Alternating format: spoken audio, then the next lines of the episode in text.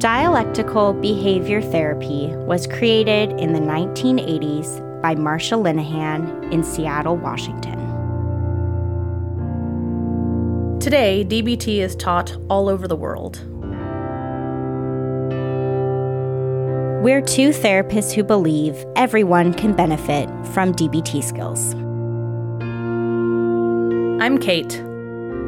I'm Michelle. And, and this, this, is, DBT and me.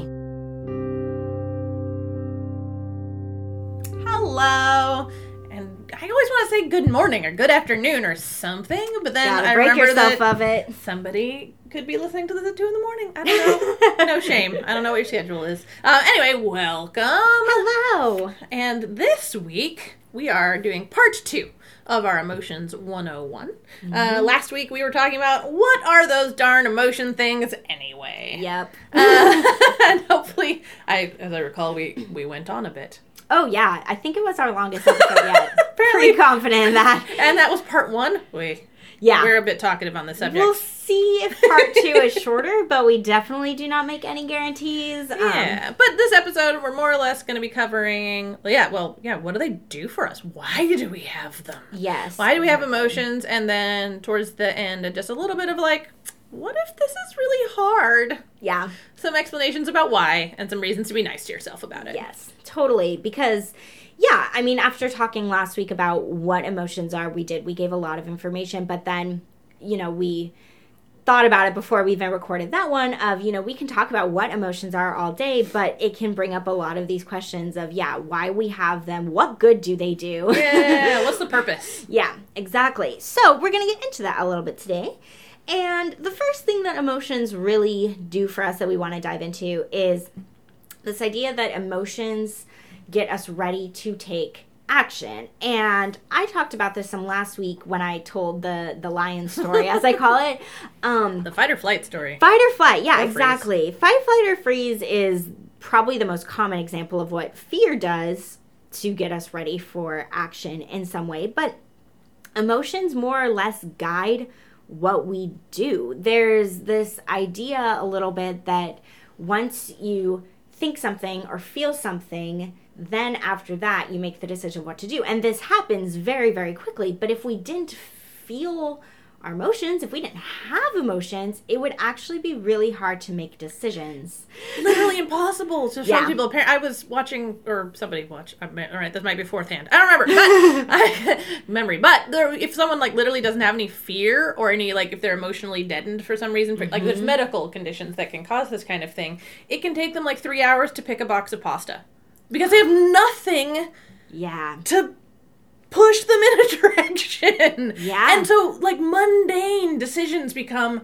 actually close to literally impossible. Mm-hmm. Which is fascinating to me. Yep. Yeah, we probably don't think about how much our emotions really drive us to make choices and then to consequently take action. But like I don't know, I was just thinking about this as a really random example, but right now I'm wearing super super super comfy clothes. I'm just wearing sweatpants, and so are you, Kate. I'm um, essentially in pajamas. This is why you guys can't see us. Exactly. Um, but something motivated me to put on comfy clothes today. I was kind of like, oh, that would feel really nice to wear. I just want to be comfy today. Mm-hmm. But if I didn't have my emotions telling me what to do, uh, who knows what would have happened or what action I would have taken or how long it would have taken. So some of this goes very quickly. And we talked about that, you know, some in the last episode about um, how long it takes emotions to run their courses in our bodies and all of that. And we make some decisions very spur of the moment, very outside of our conscious awareness. But emotions get us ready to to do things. So, I mean, we talked some last week about what fear does for us, but you know, there can be questions out there of like, but what about anger? Or what about anger gets such a bad rap it's or, my favorite. Yeah like why why those emotions? What do those spur us to do?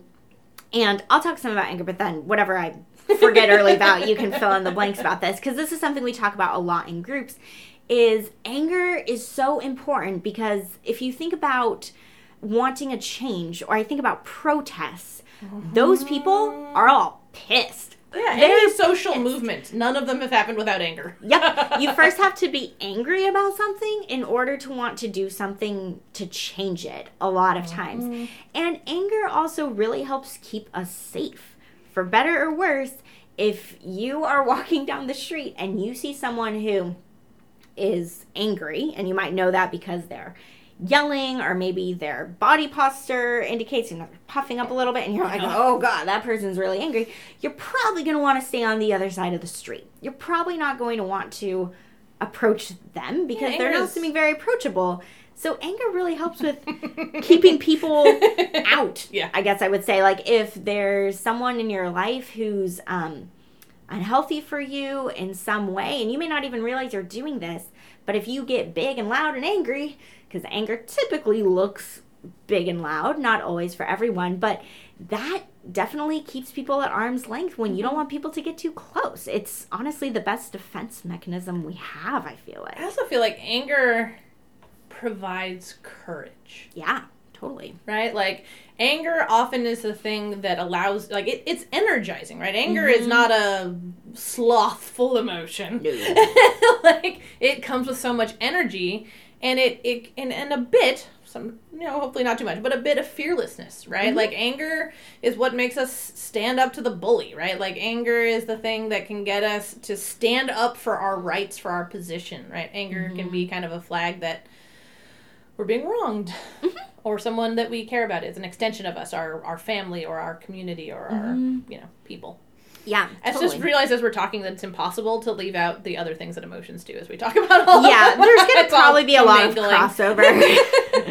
yeah, that's probably gonna happen. Anger's important. Don't Yeah. give it a bad bad rap. yeah, it's really important. And one of the things that, um, and I really legitimately can't recall if I said this last week or not, but it bears repeating even if I did say it.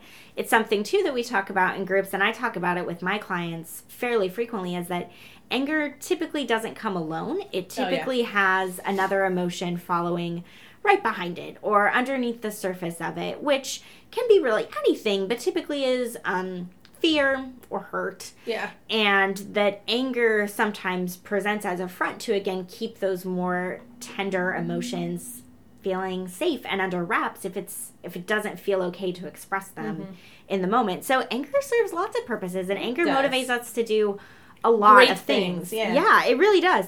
Um and so then moving on to thinking about sadness a little bit sadness ooh sadness gets kind of tougher i feel like. But I you feel were like it- saying something about it before we started recording today about like m- moving away from something or moving towards. Is that relevant here? Yeah, no, it is because I think I think it's the one that almost does neither. I think like a lot of emotions. Uh, right now, Michelle's been talking about like the five core emotions we were oh talking yes about that's last a good week. thing to mention Um, about this if you're not picking emotions out of the air. Um, but you know, a lot of them motivate us toward things, right? Either in aggression or in you know happiness. Like, oh, I want more of that, right? So there's Yeah. either to beat it up or to get more of it, um, or there's emotions that pull us away from things. But sadness, I think, is the one that actually is like the the message of sadness in a lot of ways is to slow down. yeah It is kind of an inert. That's not quite what I mean, but right, it keeps us still in a lot of ways. I think it's one of the ones that instead of preparing us for motion in the moment, like because of the feeling, it's sort of a slow down, rest, soothe, take care of yourself. yeah Right? Maybe stop moving a little bit. I agree with all of that. And then as you were talking, it made me think too that for me at least, sadness can really motivate me towards seeking out nurturing Oh, from other people. Yeah, yeah, yeah. Like when I feel sad, that's when I'm like, I want a hug. Or I, you know, I want to be in the company of other people who are going to be good, healthy, comforting people Caretakers, yeah. for me, yeah, that sadness really motivates me to not. I mean, it can certainly lead to isolation, but also, Oh, yeah. you know, there's a reason why we have funerals. I mean, there's a reason for it because when you're grieving alone, Mm-hmm. that does not feel good at all. And then when you can grieve with others, um, as just one example, then that can help us through the process. Yeah. So I don't know, but it motivates me towards that a little bit. Of That just, makes sense. Yeah, I don't want to. I don't want to be alone. I feel sad and I want, and again, what you were touching on rest, soothing. Some of that I can maybe Yeah. do for myself, but I really want other people around me. That makes sense. And I think it when you feel sad, which Kate, you'll probably touch on this a little bit about how our emotions communicate with others. Here comes that crossover we're talking about. Um, but it's one of those things too that when we see someone sad, we often, I think, want to just naturally go towards towards, them. them, Yeah. and comfort them, and so it creates connection. Honestly, even if it's over something hard. Um, and what you were saying also really leads nicely into disgust. How disgust is certainly one of those things that Push is like stay away. Don't go near that thing. I mean, if we didn't feel disgust, we would not live very long because we'd get ourselves into all sorts of situations that could be dangerous or situations where we could, you know, eat something horrible for us, get sick. You know, you see someone coughing and you're like, ugh. Yes. It really keeps us safe and encourages us to move away from the things that are not going to be good for us. Yeah, but whether it be literal things like, my God, can you imagine if you weren't disgusted by spoiled milk? Uh huh. Um, to things like what that person is doing is Totally, disgusting, yeah. right? That can help keep toxic behaviors or unsafe behaviors Mm-hmm. out of our sphere if we're like, oh no. Yep. Yeah, so that it- is not okay. yeah, and thinking back to fight or flight, right? It motivates us to flee in a way. Maybe not as quickly or as intensely fear. as fear, but still giving us this message of get away from that. You Yeah. don't want to consume that or you don't want to be around that person. That's how it And anger is one of those Motivates motivates. Mm-hmm. towards, in a sense, either towards an aggression, like towards another person, or towards our goal, right? So I do think Mm-hmm. Yeah. of anger as a towards, Yeah. not away from. Absolutely, I would agree with that. And because we touched on fear a little bit last week, I think the last thing to touch on is joy. You know, which is that, like you said, joy is like, I want more of that. Yep. Um, and honestly, it was probably when I talked about the super silly example of picking my clothes this morning, that was probably joy of just kind of like, ah, this will make me feel like really like calm and happy today if I'm just in my comfy clothes. And you Yeah, guys can't see what I'm doing, but I'm like Cuddling- of giving myself a hug, in my big Cuddling her sweatshirt. yeah, and that's that's somewhere on the joy spectrum of emotions that we can feel. So, yeah, when we feel joy, that gives us so many important messages about yeah what we want to go towards, and it spurs us on to try to get yeah just more of that thing mm-hmm. and to take action to have really positive experiences in our lives when we feel joy about them. If we did everything and didn't feel joy while we were doing it, it would probably never motivate us to do it again.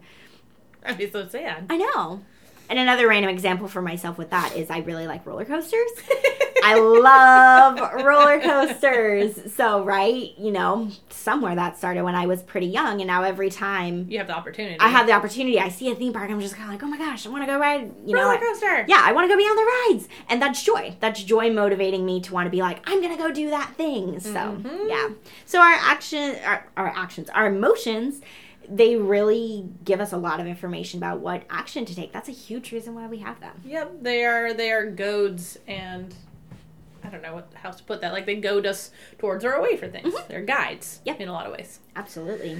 So I think we're moving into how emotions communicate to others. Um, and I think this is great actually, Michelle, because um, I think I hadn't thought about it until we were you were talking about it, but the like move towards or away. Um, same. Just often With people. With other people. yeah, with other people. Yeah, rather right? than things. Yeah, or- with other yeah. things because and not necessarily, but that's communicating about us. I think this is great when you're talking about like the person being really angry out on the sidewalk or whatever. Mm-hmm. That person is clearly communicating to the world around Yep. them that they probably ought not to be approached. Yeah, they're having Right? a bad day. That put a mildly. stay away communication, Yes. right? Or an I'm a threat communication, depending on what it is, right? Um, and we communicate. Actually, I'm going to back up a little bit rather than going into specific emotions yet, because how do emotions communicate to other people?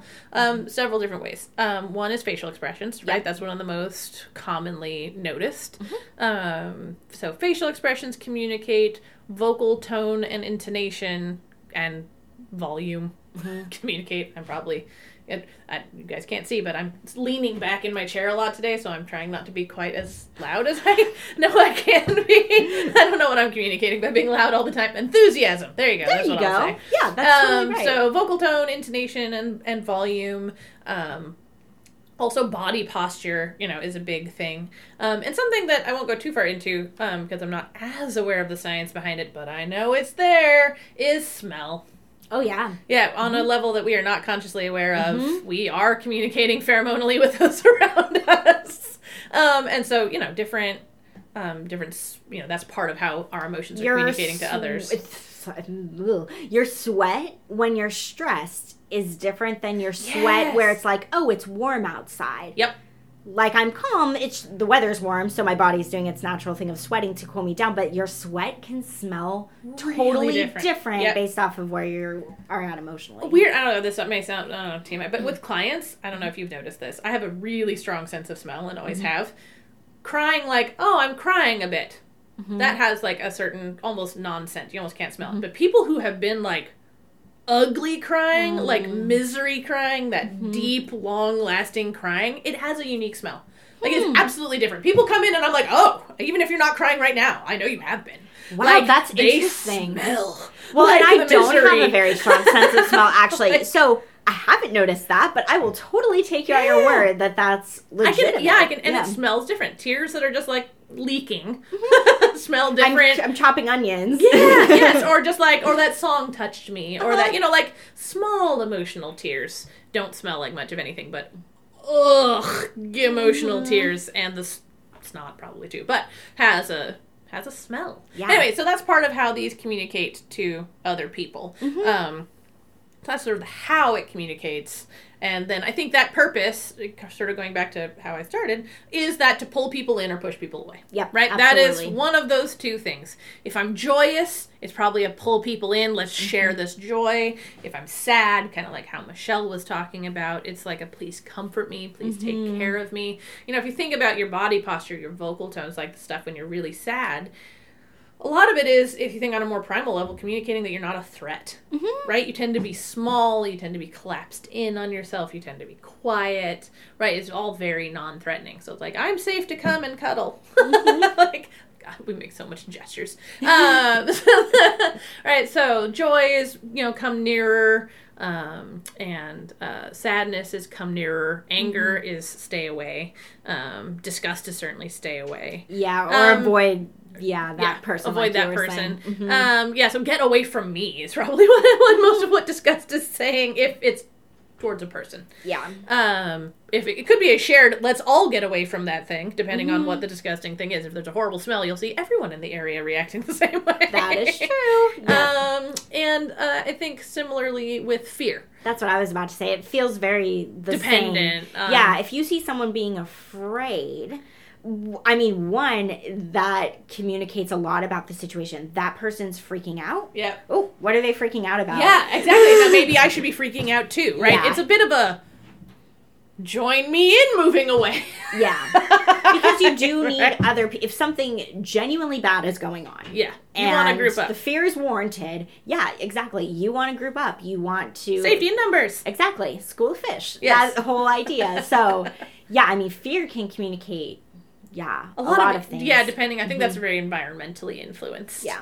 Um, but yeah, so I'd say, am I missing anything that it I talks about? touched on all of the five emotions, so I think you're doing good there. The other thing that I was thinking of when you were talking, which I legitimately can't remember the name, so maybe you can remember the name, okay. but what you were talking about at the beginning of how our tone of voice, Uh, um, our body language, how all that's communicated. There was a word for that, and I can't remember it at all. Yeah, nonverbal. There was something else too, and I can't remember. Um, but and I can't remember also the Uh, exact number, but something about how like eighty 80%, percent. Okay, we like must that. be right because we both said it at the same time. Yeah, it's not what it's we not about your words, and pretty much everything else that we're doing, whether we're consciously aware of it or not, It's is most of what we indicating our emotional Yep. state. And we're doing it whether we like it or not, by the way. Yeah. That is another point where it talks about on here, and it's super true. I, I think that goes back to like that base minimum. You smell different whether you know it or not, Mm-hmm. right? Like we are always communicating. and we're always picking up on other people's body language. We're always reading other people and making snap judgments, and a lot of what they're communicating to us is about their emotional state, whether they know it or not. So not the smell because it's photographs, but and I don't know. I think this touches on it. If nothing else, it's just really cool, and Okay. I thought about it. They did a study where they flashed. You know, the, the study participants were shown faces of mm-hmm. people, but like fast enough that their conscious mind was not even really aware that there'd been a thing to see. Like fractions of seconds. And we have a startlingly good ability to be able to make judgments about the people we just saw mm-hmm. in like fractions of seconds. I buy it. That we Yeah. didn't even know we saw a face. Like, what what were some of the things? Amusingly enough, criminality was one that we're actually pretty good at. Oh. Um, and um, like how uh, gregarious, how outgoing, how how Mm. friendly a person is. Um, I can't remember. There was like something else, competence or leadership, something Oh. like that. Hmm. Anyway, there were a few different ones, and some were better at than others. But realistically, that whole first impressions thing is serious. Um, Yeah. and we're communicating about ourselves with our with our faces, Mhm. with our bodies, with our voices all the time, and we're also picking up on others. Mm-hmm. So Yeah, I mean, there's a reason why if you go into a room full of people you don't know, there are going to be some people that you probably Gravitate feel more comfortable with. Yeah, that you may gravitate towards, and then some people that you're like, eh, they can stay over there, and I'm good with that. But like, I, I literally just had this image come to me, which is so silly, but. Like if we were walking through the world, everybody with completely neutral facial expressions at all times, ugh. we would probably not be able to form any kind of social connections yeah, bonds with be people hard. because we wouldn't have those emotional signals that are really important for indicating, yeah, do Yeah, I go towards this person or away, as Yep. you've been talking about. So, yeah, emotions are huge for that with communicating to Mm-hmm. other people. They do a lot of that. And building off of that, our emotions communicate to ourselves. Um, so this is something that, oh, I believe we talked about this with Wise Mind, with our Wise Mind episode, like way long ago, of kind of that idea of just like being able to tune into our bodies a little Oh, bit. okay. Yeah, um, yeah. And maybe we've touched on it too throughout like our mindfulness episodes, but it's one of those things where our emotions live in our bodies. Mhm. Our emotions live in our nervous system. That's where our signals come from, more or less, is how our how our body is reacting physically to something gives us a lot of information. And sometimes our bodies react physically before we're consciously aware of something, like as we were just talking about the stress sweat. Yeah. Um, Yeah. You know, you may be sitting there for like a job interview, and unfortunately, like your body is doing its thing, feeling that emotion, and your body is communicating to you, like basically, hey, we're nervous about this, Mm-hmm. and this is a big deal.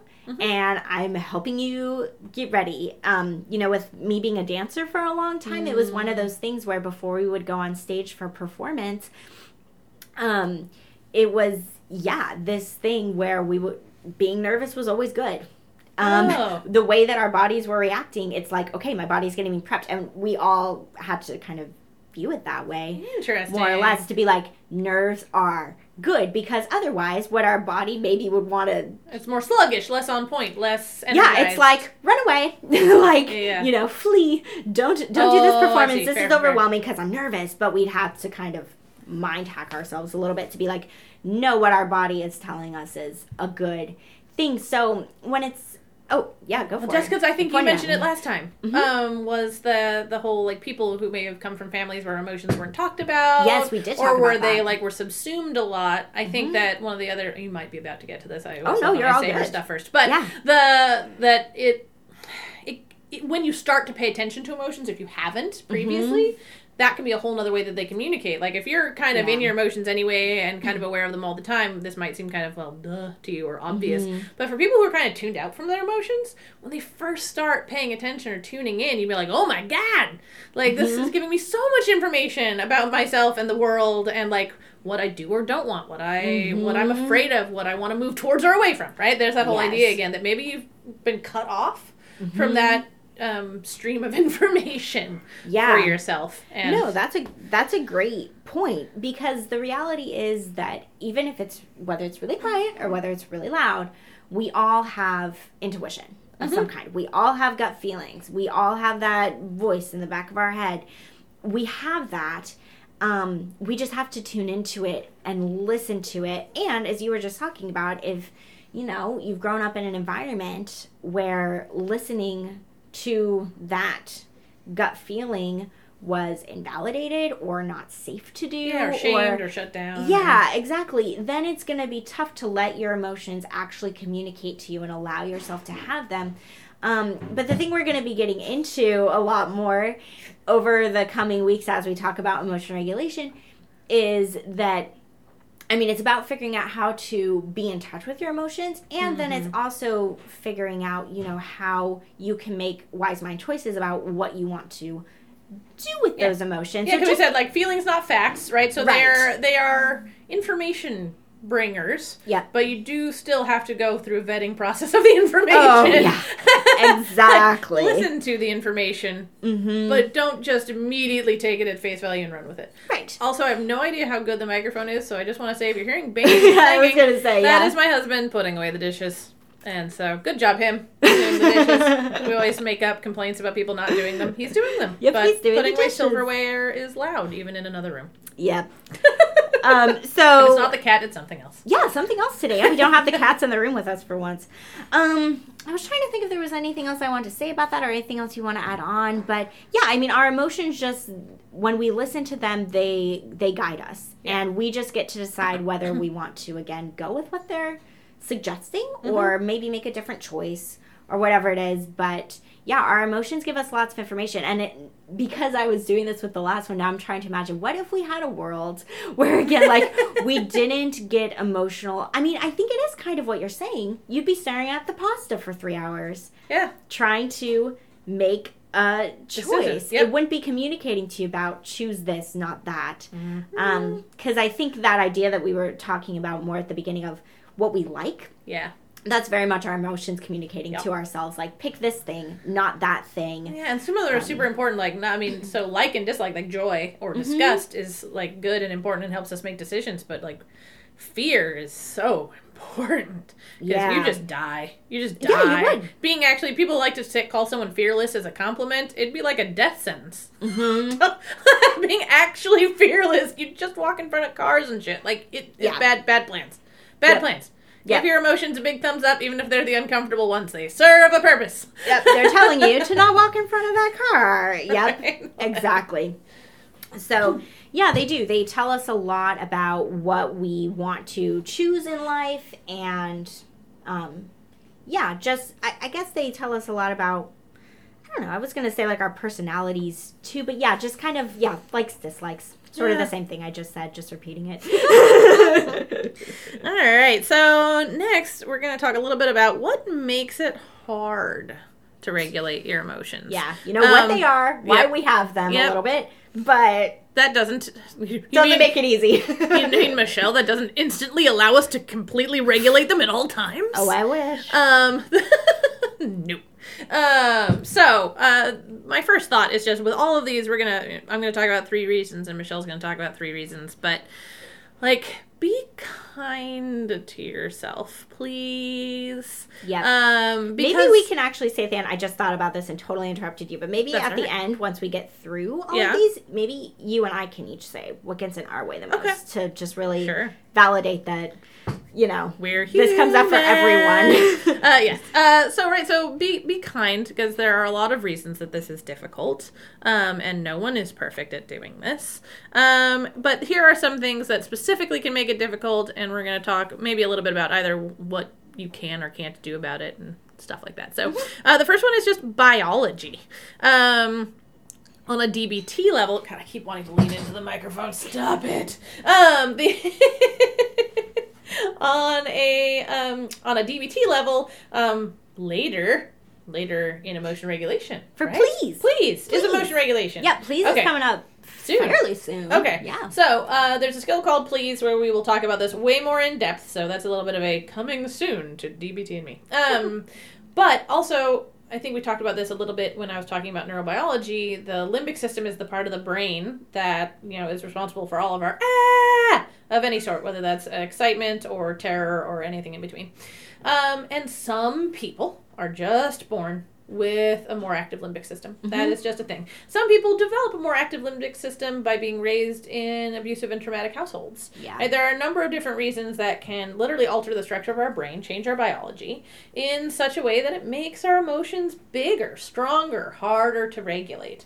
Um, so um, with some of the smaller things, things that aren't just like the baseline of how your brain is functioning, mm-hmm. um, we'll talk about that with the please skill in a mm-hmm. week or three, somewhere in there. um, and uh, but with regards to the you know the limbic system or other things, that's a place to just be really kind to yourself mm-hmm. and to develop strategies that acknowledge that. Like, uh, you know, hey, I do tend to feel things more strongly than other people, so maybe that gives me a thing to weigh in when I'm deciding how factual my emotional state is or how in line with reality it is. Right? It's a it's information to have both to be kind to yourself and to you know balance your world around once you know it mm-hmm. um, if that makes sense. Yeah to a certain degree or another our bodies do what they do. Yeah.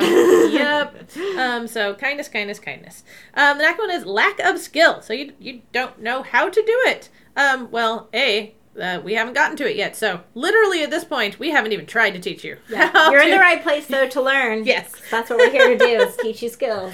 Um, and so that I would say that just be patient with yourself there, right? If you're on this DBT journey and you're trying to gain these specific skills, uh, then just be patient yeah. and let yourself accumulate them. Let yourself fail at them a lot um, because it's new and it's difficult, and you're not going to be perfect to start with. You're yeah. probably going to be subpar to start with, and that's yep. okay.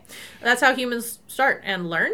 Yeah. Um, but also keep track of what skills you already have. Mm-hmm. So if you're not like start to finishing this, you know, podcast, um, or you know, if you have other therapeutic skills that have nothing to do with DBT, or hell, if you have survived to this point in your life, I guarantee you, you have skills. You yep. may never have thought of it in that terminology, but you have some.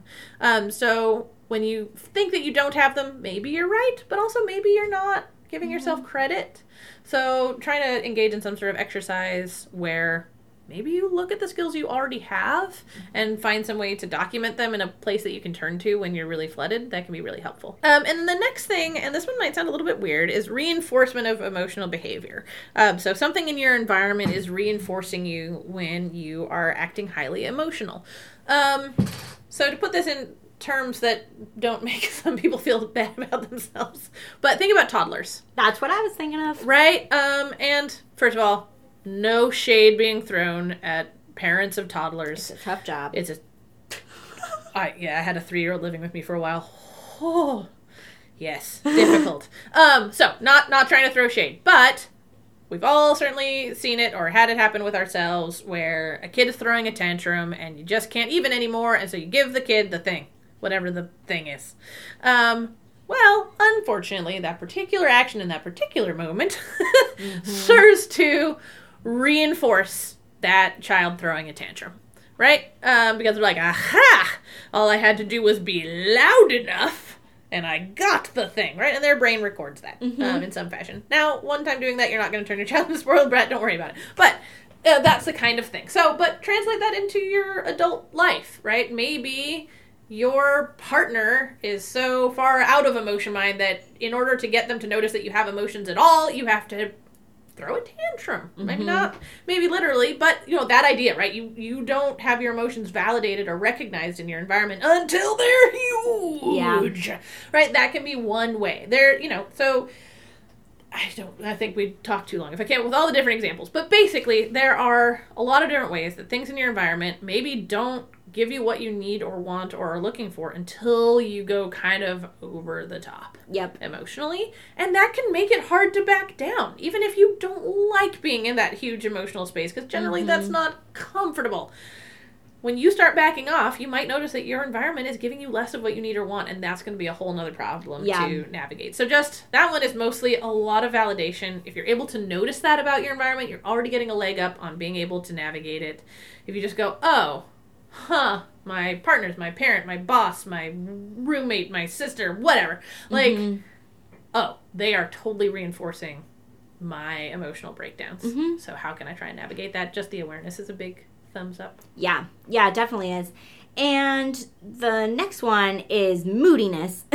so, I feel like it can go hand in hand a little bit with the last one. Um, but basically, this is just the idea that you know, we're not always in our wise minds. And so if you're more in your emotion mind in particular, you're going to get that I don't wanna. And, you know, it's going to put you in a position where it's going to be harder to regulate your emotions if you're in emotion mind, which makes sense. And sometimes it's one of those things where we simply it, i mean learning these skills and practicing these skills and implementing these skills takes a lot of time, time and effort yeah. so it's one of those things where like kate talked a moment ago maybe you just don't have the skills but even when you do get the skills then it's about wanting to use them and remembering to. and remembering to and all this stuff. And depending on what mood you're in all of that may make that more challenging. Yeah. you may be in a place of willfulness which is a term we get to way far down the line of just like digging in your heels and being like yeah i know i could do my dbt skills or i just you know whatever. Like i don't want to today.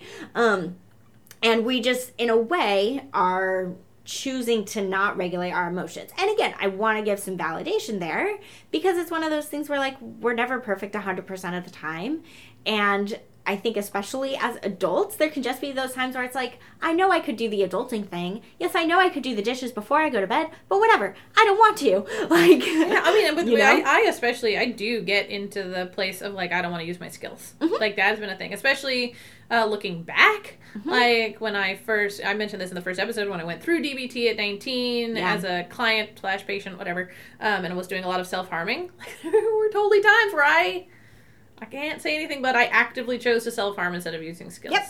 Yeah, yeah. I was like, no, fuck it. I don't want to do it anymore. Yeah. I want to do the thing that's familiar. I want to yep. do the thing that I know that's how it works. Easier. That's easier, right? Like, yeah. and I, I, so yeah, super calling myself out so that y'all feel normal. I have. In almost those exact words, thought to myself, "No, I don't want yep. to use my skills. Yep, I'm not going to do it. I'm, I'm just not, not in the mood. I don't yep. feel like it. Yep, so. that's exactly what we're talking about there. Um, the next one is emotional overload. So there are times and situations where your emotions may go from zero to 60. And when we're in a state of emotional overload, On a scale of ten, no. yeah, right. there you go.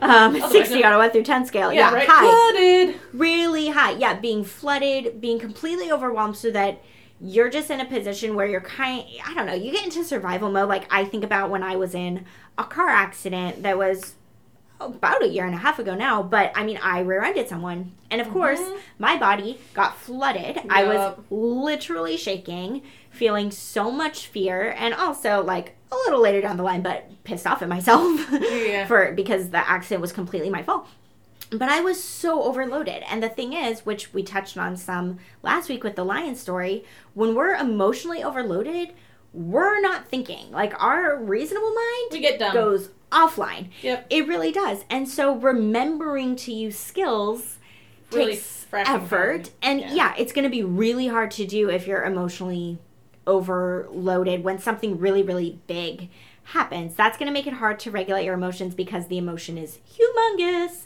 Um, so that's something too. And there are DBT skills for this that we'll get to you down the line of basically when you're, I mean, DBT calls it, which I don't necessarily really like this term, but your skills breakdown point. No, I hate that. That's term. what DBT calls it. Um, but, anyways, like when you get to that state of mind where you are completely flooded, what can you do to in a way bring yourself down to then bring your reasonable mind back online yeah. and start making more complex decisions. decisions. Yeah, yeah, exactly. But yeah, emotional overload is a real thing that makes it hard to regulate your emotions and um, keep them. I guess one could say at a more of a wise mind level, accessible to our thinking brain. Yes, yeah, exactly. And then the very last thing, which is more or less a sneak preview for the next episode we're going to record, is that one of the things that makes it hard to regulate our emotions is what DBT calls emotion myths. Basically, you've been receiving messages about emotions from the time you were born. Yep. what emotions one. are good, quote unquote. What emotions are bad, quote unquote. um, when you feel an emotion, what you do with it. Like I was actually thinking of this when you were talking about so many lack of skill. Oh yeah. Um, I mean, if you get to be the age of, I don't know, five. Yeah. God, I hope your parents have taught you some skills Oy to regulate your emotions because, as you touched on too, like two, three, four year olds, they mm-hmm. really need those. But Well, ma- to healthily regulate your emotions. Can we put that term yes, in front? yes, thank you. yeah. that's a very important disclaimer. yeah, because you may have learned some ways to handle your emotions that were completely unhealthy. Yeah. And just involved you shitting on yourself, a lot of shame, shutting down. Yeah. And now we want to teach you other ways. So, but with all of that, you get these messages about emotions and what to do with them, um, if it's okay to feel them or not okay to feel them. And DBT calls these myths, which I think is important because They're 99% of the time, yeah, what you learned about emotions maybe was not very accurate at all. And it's been perhaps guiding you to make certain decisions that don't actually serve you or they make it hard to regulate your emotions. So next week what we're going to do is we're going to read through I think it's 20 20, 20 different 20. myths. Oh no, that's another. We could Yeah. pick our own. We could make Oh, our own. yeah, up. we could make our own up. Mm. Um, at least 20 myths about um, motions, and we're basically going to be debunking them. Yep. So it's going to go obviously fairly quickly, otherwise, that episode will be forever. Um, but it is one of those things that we carry these messages with us, and when we can start debunking them a little bit, it can change our view of emotions. Yeah. yeah, and move forward. And then it frees us up to figure out, again, new ways of what we want to do with our emotions when we have them. So, yeah. And with homework for this week, I'm to read the, I mean, again, we're getting to number six next week. I'm going to read the five back to you that we just talked about real briefly about what makes it hard to regulate your emotions. And I would say for homework, I would encourage you to take some time to think about which one you maybe struggle with the most. And Kate and I are actually going to share this too before we wrap up the episode of which one we struggle with the most. But think about it. Which one do you struggle with the most? Um, if journaling is your jam, journaling's my jam. It's not everyone's jam, which is totally fine. But if it is your jam, you know, maybe you can take an extra step to spend some time journaling about it. Um, why you think that one is the toughest for you, what's contributed to that being a challenge. So I'm going to read back over, again, I'm going to leave off emotion myths because we're getting to that next week, but I'm going to read over the other five, which are biology, lack of skill, reinforcement of emotional behavior, moodiness, and emotional overload. So rewind that if you need it again. know, right? But um, yeah, we're each going to talk about the one that we struggle with the most. Um, do you feel like you have one off the top of your head, or do you want me to you go, for first? Because I like have four, and I probably should pick one. Yeah, One, two. four out Ah. of the five. I know it is. I mean, I'm kind of torn between two. I'm torn a little bit between biology and moodiness. So, biology, which we're going to get to with the PLEASE skills, but I do not a very great job of regulating my emotions when I am hungry, when I am tired, um, if my internal, or when I'm in pain, or whatever it may be. Yeah. When my physiology, my biology is off kilter, my emotions tend to go with it. So that's something that I notice for myself. And with the moodiness, um, I think for myself, it doesn't look necessarily exactly how I was talking about it. But for me, sometimes with moodiness, I just get in a mood where, I mean, I guess it falls in line with the I don't wanna, mm-hmm. but I just want to be by myself. I don't want to deal with the thing. I mean, I guess that actually is really in line Yeah. with it in a way. I think about it as I'm not necessarily consciously choosing this, but I just want to avoid yeah. Um, that can show up for me sometimes, and I would say that falls under moodiness. I just I don't want to think about my emotions. I don't want to go talk to the people I need to talk to to resolve an issue. I just want to Like numb out or yeah, yeah. a little bit. Just go watch a show. Just go read. Um, and avoidant. yeah, that I would say is me being moody. Uh, what do I want to do? You All can right. do it, Kate. I know. So I actually think I don't know. I'm gonna go with somewhere between moodiness and emotional overload, um, which I actually think is influenced by biology because I think I might be one of those people with a, quite a limbic system going on Mm-hmm. um, for various sundry reasons. But um, yeah, I don't know. I have certainly in my life had a lot of moments of that total emotional overload, um, and for me that comes with like a sense that like as irrational as it sounds, out of the moment that like this emotion is never going to end. Mm-hmm. Like it just seems mm-hmm. permanent and huge and unconquerable. Yeah. Um, and so that that certainly is probably the one where I've struggled the most to regulate them is because my thinking at the time is woohoo, like totally off kilter. Um, yeah. and so there's this sense of futility against in the face of the emotion, mm-hmm. like nothing to do but flop over and just let it run roughshod over me. Um, so that's probably one of my bigger struggles, I yeah. would say. Yep. So think about it for yourself. Think about which of those five you maybe struggle with the most, and you can certainly be like us and pick two.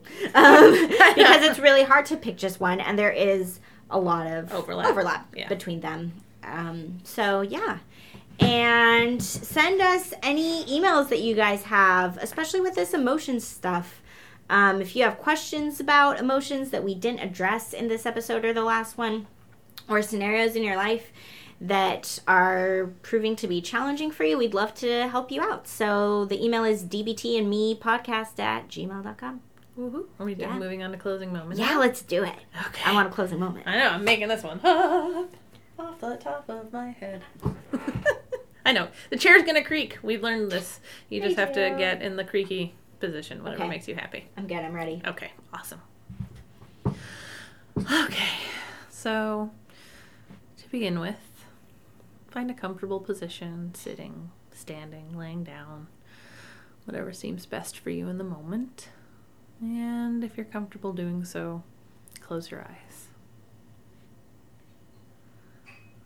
As usual, we're going to start by just tuning into our breath.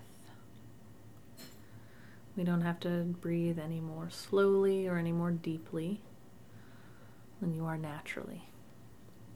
It's just about paying attention, following the breath down into the lungs, letting it welcome you into your body and into the present moment. When you've really settled in and you feel present and aware, I want you to take a moment and check in with your feelings. What emotional state are you in right now?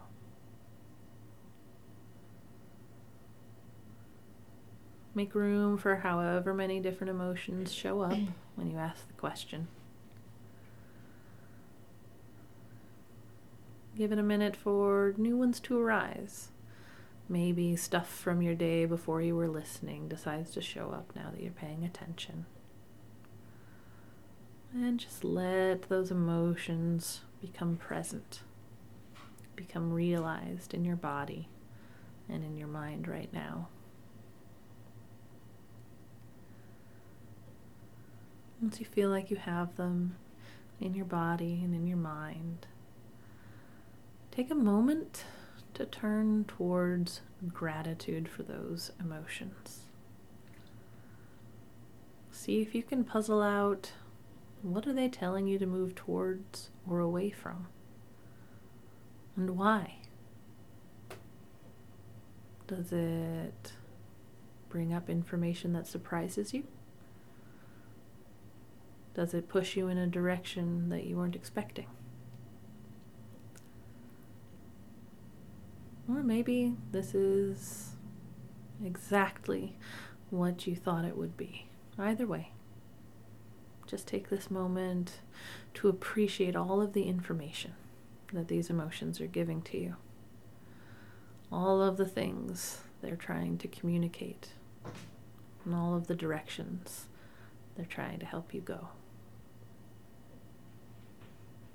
Remember, of course, that you have the choice just because your emotions are urging you toward or away from something else doesn't mean you have to do it.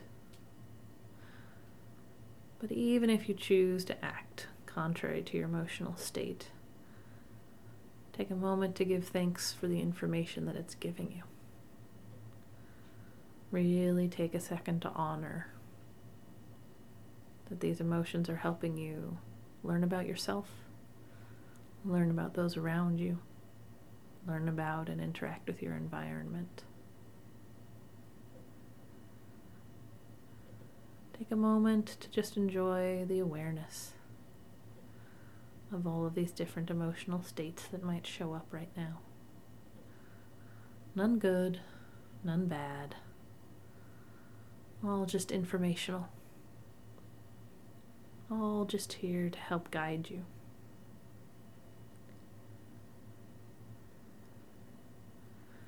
When you feel like you've listened to all of them and sorted them out,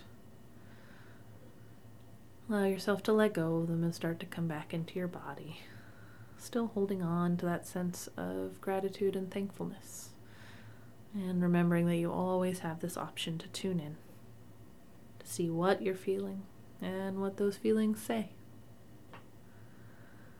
Now, if you're ready, take two or three slow, deep breaths.